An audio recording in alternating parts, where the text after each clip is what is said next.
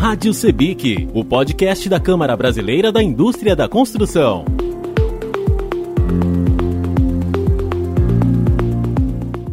BIM, modelagem de informação da construção, é a base da transformação digital no setor da construção civil. Em outras palavras, trata-se de um conjunto de políticas, processos e tecnologias que, juntos, geram uma metodologia para projetar uma edificação, ensaiar seu desempenho e gerenciar as suas informações digitalmente durante todo o seu ciclo de vida.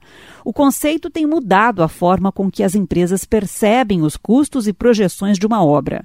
Mas, como requer uma mudança de cultura e relacionamento entre os profissionais da área, o BIM ainda encontra resistência. E a pergunta que fica é: meu negócio sobrevive sem o uso do BIM?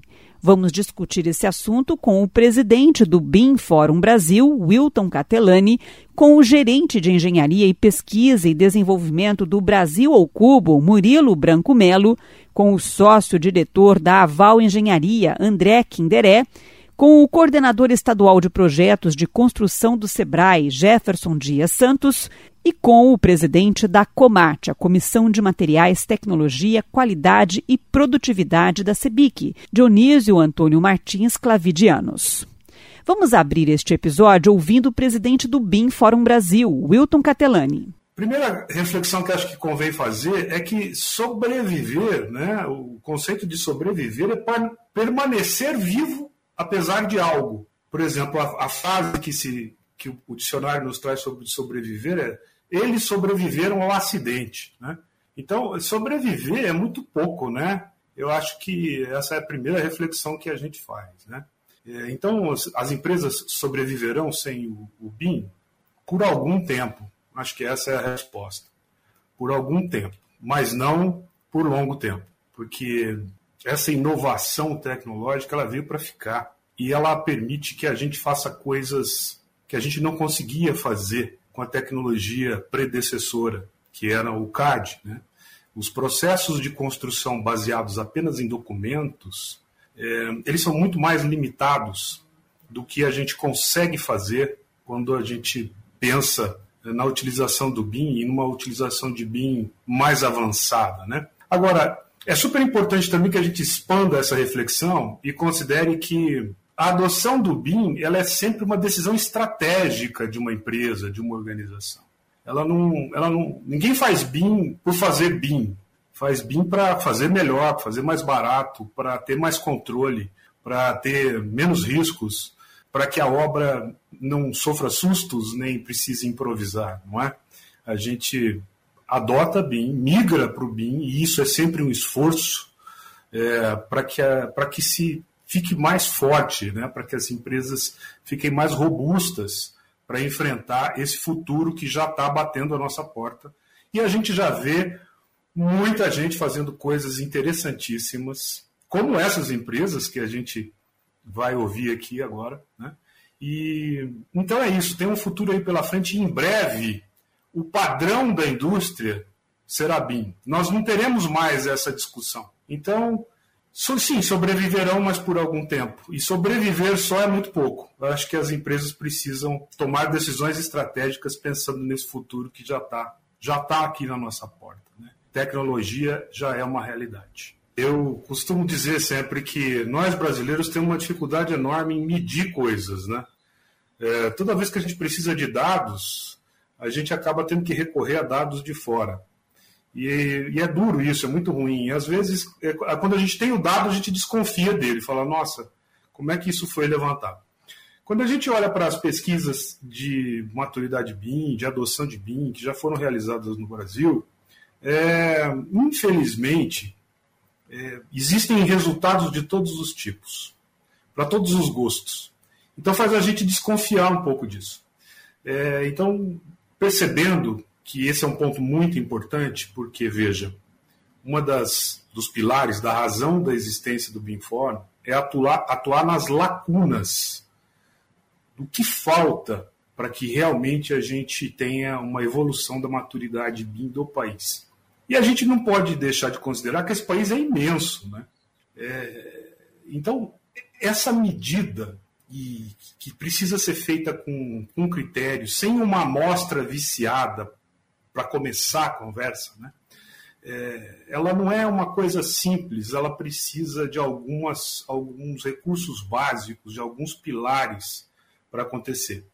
E graças né, à, à Fundação do Binform e algumas parcerias que a gente tem conseguido construir, agora a gente tem nas mãos a possibilidade de realizar essa pesquisa com todo o rigor que o assunto demanda. Então, a gente precisa desses dados é, e desses dados coletados sem viés, sem interesse, né? precisa ter uma abordagem neutra e precisa ter penetração. Nós precisamos da capilaridade que o nosso parceiro, que no caso é o sistema Confea CREA, né? que já está presente é, em todos os estados, não é? Então temos os engenheiros e as empresas é, já vinculadas ao, ao sistema Confea-CRE. Então é com este parceiro que esta pesquisa está sendo estruturada. É, eu não tenho tempo para dizer dos detalhes, mas o que eu posso dizer é que estamos todos bastante felizes né, de termos conseguido viabilizar isso. É, tem uma pessoa que está liderando tecnicamente é, todo esse trabalho, que é a Laura Lacase. A Laura esteve realizando outras pesquisas na América Latina, tanto para o BIMFórum Latam, quanto para a Colômbia, para a Argentina, e, e, ela tem uma formação é, de estatística, de economia. Então, é uma pessoa que tem esse conhecimento, tem as duas coisas, tem a parte teórica e a parte prática, a vivência de ter realizado essas pesquisas e nós já temos o projeto todo delineado, já estamos numa fase avançada e em breve ela será estruturada, não, não vai acontecer esse ano ainda, é, mas será logo no início do ano que vem, porque toda essa fase de planejamento ela, ela requer esforço, tempo, né, para que realmente ela seja realizada com todo esse rigor que a gente precisa. E é óbvio que a pesquisa será focada em descobrir as, as perguntas certas para que a gente possa atuar, para que a gente possa, inclusive, envolver outros players, né? seja governo, seja é, entidades de capacitação, seja o mundo corporativo. Né? Então, através é, do BIMFOR, a gente está conseguindo viabilizar isso, de novo, né? com, com os parceiros né? e com a confiança das empresas que já se associaram, Dionísio. Então, este é o trabalho que está que está sendo preparado e será disparado logo no início do ano. Com a palavra agora, o gerente de engenharia e pesquisa e desenvolvimento da Brasil ao Cubo, Murilo Branco Melo. A Brasil ao Cubo é uma empresa que nasceu com esse DNA de inovação, nasceu, na minha opinião, com o BIM meio que como uma ferramenta aliada, que é o nosso sistema construtivo que para quem não conhece é um a, gente desenvolveu um sistema construtivo off-site modular. Isso que nos impulsionou. Então a gente constrói módulos, chassis metálicos, né? É, onde a gente compõe com outros sistemas, vedações, instalações, etc. Transporta é, por caminhões é, prancha e faz a acoplagem no local. Então a gente tem um ganho muito grande de, de etapas né, por estar dentro de um ambiente fabril. E nossos módulos e nossas nasceram é, sendo projetados num, com softwares que, que são BIM, que, que já trazem esse, essa tecnologia, esse conceito, não só da modelagem, mas da informação ali dentro. E eu entendo, na minha humilde opinião, que o BIM é, já não é mais uma questão se eu vou adotar o BIM ou não, como o próprio, como o próprio Wilton comentou, as empresas que não adotarem o BIM vão sobreviver por algum tempo. Então a questão é como que a gente evolui com o BIM, como que eu continuo desenvolvendo soluções e ferramentas que me ajudem a ser mais otimizado, mais eficiente, mais competitivo com o BIM. E aqui na nossa empresa a gente procura é, não só fazer uma modelagem 3D, né? O que, que ajuda Brasil ao Cubo a ser mais assertiva nas obras e, e, ao mesmo tempo mais rápida, né? Porque a gente é uma empresa que se diz uma empresa de soluções ágeis. Então a gente tem uma estrutura é, de projetos e, e bem verticalizada. Aqui a gente desenvolve projetos de arquitetura, de estrutura metálica, de instalações, tudo compatibilizado. A gente tem uma equipe que faz a compatibilização e, e manda toda essa informação para frente, né? para a fábrica, para a obra. Então, a construção virtual das, dos nossos empreendimentos, o planejar antes, o pensar antes, é o que nos permite ser tão competitivo, vamos dizer assim, e, óbvio, temos muito a melhorar, temos muito a crescer, mas com certeza o, o BIM é um processo, BIM é a metodologia, BIM, os softwares, as pessoas que conhecem a, a tecnologia e o processo que a gente está desenvolvendo a cada, a cada mês, a cada dia, é o que está nos impulsionando também para ser uma empresa com esse potencial que ainda bem estamos conseguindo demonstrar para o mercado. Não é algo simples, não é só virar uma chavinha, ah, era uma empresa não BIM, agora sou uma empresa BIM, trabalhava no 2D, agora eu trabalho com 3D, 4D, 5D, essas N dimensões do BIM. Não é um caminho é, tão simples e não é só um degrau. Eu vejo o BIM como uma escadaria bem, bem longa. É, são vários passos a serem dados. Para você ter uma ideia, hoje aqui na empresa, é, a gente atua com o BIM principalmente no, nos projetos de arquitetura e de engenharia, vamos dizer assim. Então, basicamente, modelagem, é, compatibilização das disciplinas e, e extração de quantitativos. E agora a gente está com uma consultoria, inclusive, né, da, da, do Rogério Suzuki, talvez vocês conheçam ele, que está nos ajudando com diagnóstico é, em relação ao BIM na empresa. Então, vai ser uma consultoria que vai nos ajudar a enxergar onde a gente está, para onde a gente quer ir e priorizar alguns, alguns passos, aí, montar um plano de ação, não só em projetos, mas para a fábrica, para o canteiro de obras também, como o André bem disse. É, o que que, nos, o que que facilitou a nossa vida, né? Que eu vejo que é uma dificuldade de construtoras com um pouco mais de tempo de, de, de, de vida aí. É, é uma empresa jovem, com, com cabeça aberta, tem zero resistência aqui da parte dos colaboradores. Então, os desafios que vêm, a gente abraça, encara e, e, desenrola, vamos dizer assim. É, e não teve muito como fugir pelo nosso sistema construtivo ser um sistema construtivo industrializado, é, com precisão milimétrica, a gente tem essa preocupação de tanto a fabricação quanto a montagem é, ser algo muito preciso, muito fácil. Então, o, no, o, nosso nível de detalhamento é bastante alto quando a gente entra numa obra. A gente já faz a modelagem na, na fase de orçamentos, proposta, para o cliente poder visualizar, para a gente poder entender as dificuldades da obra. E uma vez que a gente ganha a obra, aí a gente, o nível de detalhamento é, é no fino, é para extração de quantitativos, é para compatibilização, é para resolver solução de construtiva.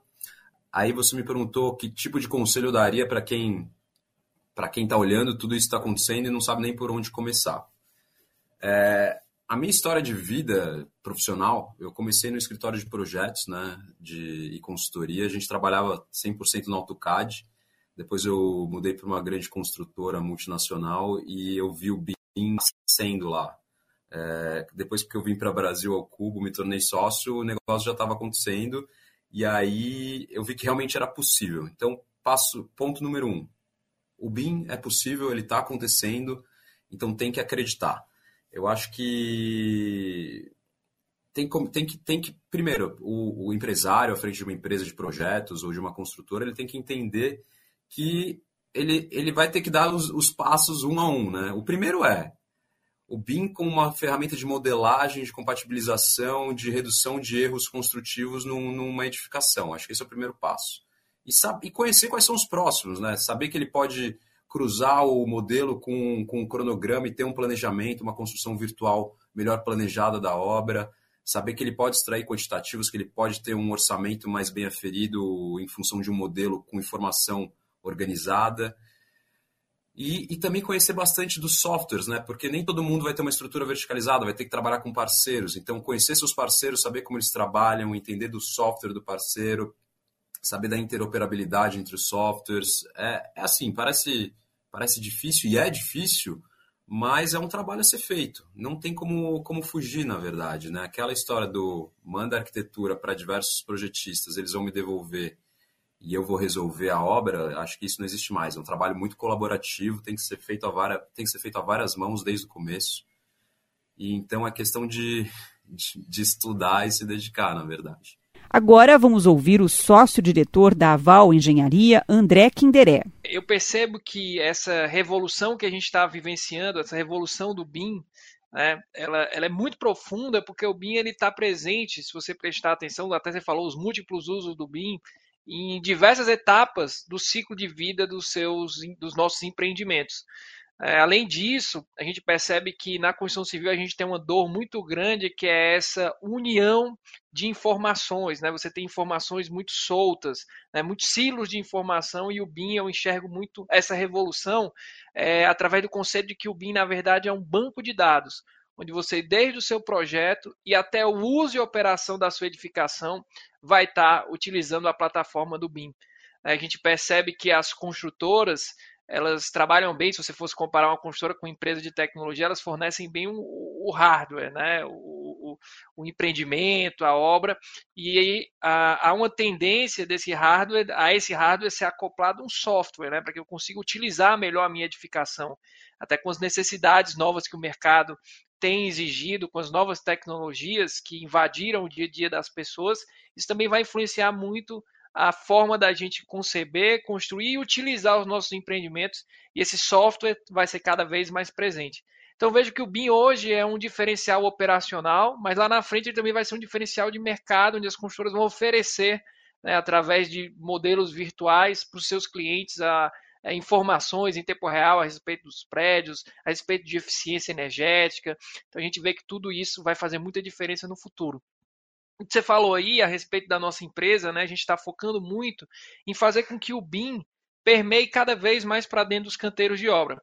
A gente fez uma pesquisa recente com alguns usuários da tecnologia BIM e perguntamos para eles quanto de vocês utilizam o BIM dentro dos canteiros. Né? E somente 25 pessoas das pessoas que utilizam o BIM, 25 empresas, afirmaram para a gente que utilizavam o BIM no dia a dia das suas obras. Isso foi uma coisa que a gente se espantou, disse, poxa, a gente tem que fazer com que o BIM, independente do porte da empresa, consiga chegar né, de uma forma fácil, sem muita carga operacional, consiga ser útil também no dia a dia das obras. Ah, se hoje a gente já consegue aferir um retorno sobre o investimento no BIM né, só na parte de compatibilização, de extração de quantitativos, na parte do pré-obra, imagine quando ele passa a ser uma ferramenta do dia a dia da produção, para tirar dúvidas, para visualizar melhor a produção, para enxergar os desperdícios no dia a dia das obras. Então, é isso que a gente está trabalhando muito atualmente. A gente lançou da, da nossa plataforma, a plataforma que você citou, onde a gente conseguiu conquistar o prêmio CEBIC, no ano passado, hoje ela já tem um, um, módulo de BIM acoplado nela, onde você consegue, de uma forma fácil, com o uso da tecnologia, estar tá acompanhando em tempo real o que é está acontecendo na sua obra e visualizando isso no seu modelo, os problemas futuros, é, agregando informações sobre qualidade, sobre problemas no dia a dia das obras, tudo isso nesse modelo. Então, isso faz com que você tenha um maior engajamento, uma maior transparência, que são os princípios do Lean.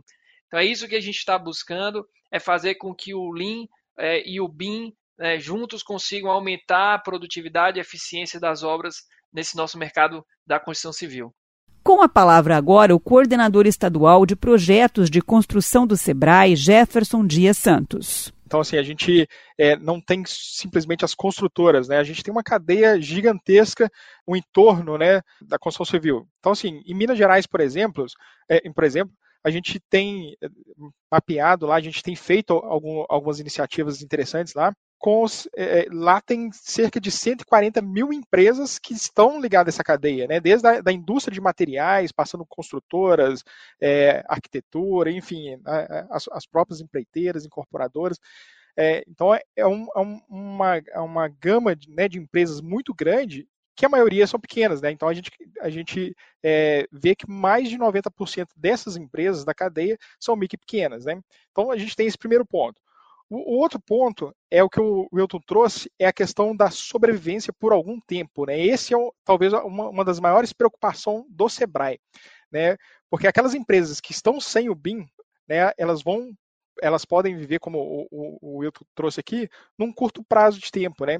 E a missão do Sebrae é justamente o oposto, né? é contribuir, né, apoiar, promover a competitividade e a sustentabilidade das pequenas empresas. Né? Então, assim, a gente vê já algumas, algumas questões. Se as empresas de, dessa cadeia não, não implementarem, não conhecerem, não tiverem um apoio né, para implementar o BIM, pode ser que elas, é, elas não sobrevivam por muito tempo e aí a missão do Sebrae não é cumprida. Né? Então, por isso a gente levanta essa bandeira né, dentro das diversas iniciativas que a gente tem aqui e a gente defende né, e a gente apoia essas iniciativas. É, essa é uma questão. O André trouxe também é, sobre uh, uh, falando né, sobre as, as, pequenas empresas, e muitas pequenas falam assim, não, o BIM é só para médias e grandes, né? E a gente vê aí exemplos, né, o André trabalhando aí junto com pequenas empresas, estimulando e fazendo esse, é, essa, tendo essa iniciativa né, para que as pequenas empresas possam adotar. Dito isso, é, o que, que, o Sebrae tem feito? Então, o Sebrae tem é, entendido também, porque é uma, uma uma, vamos colocar assim, apesar do Sebrae ter tido conhecimento do BIM há mais de seis anos atrás, cinco anos atrás, dentro do ENIC, né, em Brasília, é, é uma certa dificuldade para a, a, gente conseguir entender que forma que o Sebrae vai atuar, que forma que o Sebrae vai apoiar, mas a gente tem feito algumas iniciativas, como por exemplo, vou fazer até um, uma, né, uma propaganda aqui, que é o, o, o, seminário do BIM que a gente vem trazendo, né, e esse ano a gente justamente traz esse, esse, esse tema, né, o, o momento é agora, né, já está no Brasil há muito tempo esse, eh, falando sobre isso, mas o momento é agora, a gente precisa é, alavancar isso. Né, então a gente está né, com, com os trabalhos disponíveis é, no Sebrae Tech, isso que você comentou aí sobre o, o BIM colaborativo, a gente está desenhando, né, a gente precisa colocar é, como que o Sebrae vai ajudar dentro das questões burocráticas, né, que a gente que a gente precisa prestar contas, né, pro, uh, vamos colocar aí para os órgãos fiscalizadores, né, daqueles investimentos que a gente faz, que a gente vai contribuir é, para a, a melhoria de, desse processo, né? E aí a gente viu que, que assim, é infinito quase né, as questões. Por exemplo, se você pega aí os fundos imobiliários, né, que não, não é um tema aqui, mas os, um dos riscos do, do, fundo imobiliário é a questão do risco de obra.